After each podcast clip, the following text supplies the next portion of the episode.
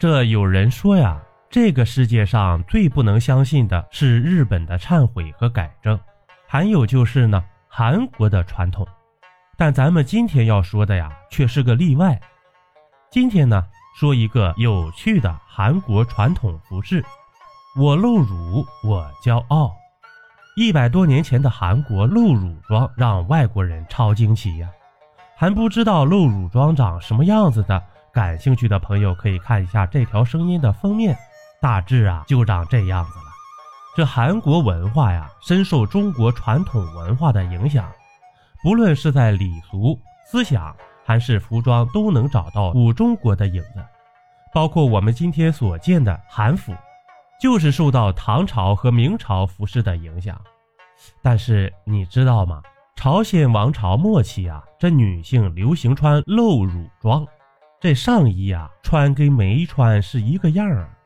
您别说，这还不是特定地区的风俗，而是普通的平民百姓都这样穿。这除了有许多照片记录到朝鲜视察的清朝军官聂士成也在《东游记成》中提到，妇人上大衣小，生子则露乳于外，严寒不顾。这上大衣小指的是下装长上装短。这为什么那时候的女性会几乎上空露出胸部呢？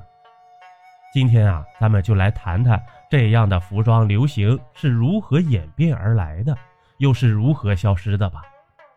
这韩国的服饰这300年来上衣是越来越短。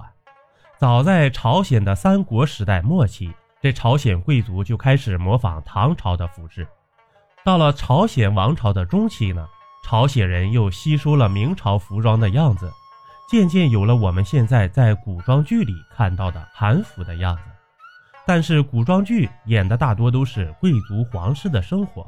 那样长至腰间有漂亮花纹的上衣及唐衣，平民是买不起的，只能穿麻布做的颜色简单的服饰。而根据韩服研究者，同时也是韩服设计师金惠顺整理，16世纪时这韩服上衣的上摆有65公分，能够完全遮住腰部，但是到了17世纪缩短到55公分，18世纪呢又缩短了10公分。除此之外这衣袖开始变得紧贴合身，并且露出裙围，到了19世纪只剩下28公分了，甚至出现只有 14.5 公分长的上衣，连腋下都遮不住。如果没有穿戴遮胸部，胸部就会全部露出来。朝鲜王朝时期这审美观和现在不太一样，他们认为下半身才是性感的地方，像是屁股大才美。超短上衣就是当时的青楼女子为了吸引客人所做的改良，用腰带缠出腰身，增添性感的魅力。没想到却引起了其他阶级的女性模仿。正祖时期史学家李德茂在著作《清装馆全书》时曾经说道，因为世俗男子让自己的妻妾模仿青楼女子撒娇的姿态，所以出现了这种现象。这两班阶级就是贵族、韩氏不大一样。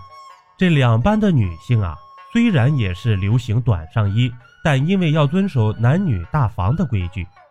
所以不会露出自己的胸部，而是以腰带或是加长的裙子做遮挡。除此之外呢，贵族女性外出时都要用大外套把自己包得紧紧的，只露出一对眼睛，连脸都不能给人家看。这平民阶级就没有那么多规矩要遵守了，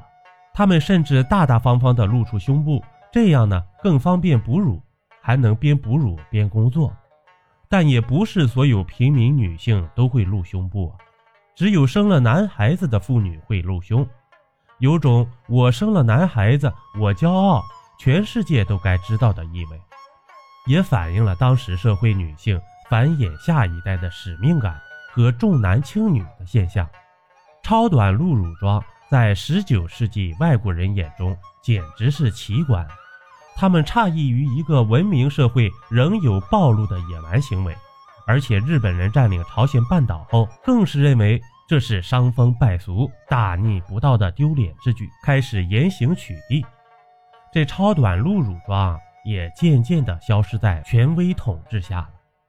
2005年的时候，这梵蒂冈教皇在韩国大使馆中出现了一个韩国版的圣母像，是由大使委托石雕家吴彩协制作，是一件高约2米、穿着露乳韩服装的母亲背着赤裸裸的耶稣，头上顶着水罐的作品，被日本人视为不雅，大不雅。这韩服经过改良后变成了现在看到的样式，除了长度变长、腰线的位置提高外，其实啊，这整体和朝鲜王朝末期的款式十分的接近。那时候的平民女性并未把乳房视作需要遮遮掩掩的部位，也不太将露乳视为色情，反而大方的袒露，将其视为一种骄傲的文化传统。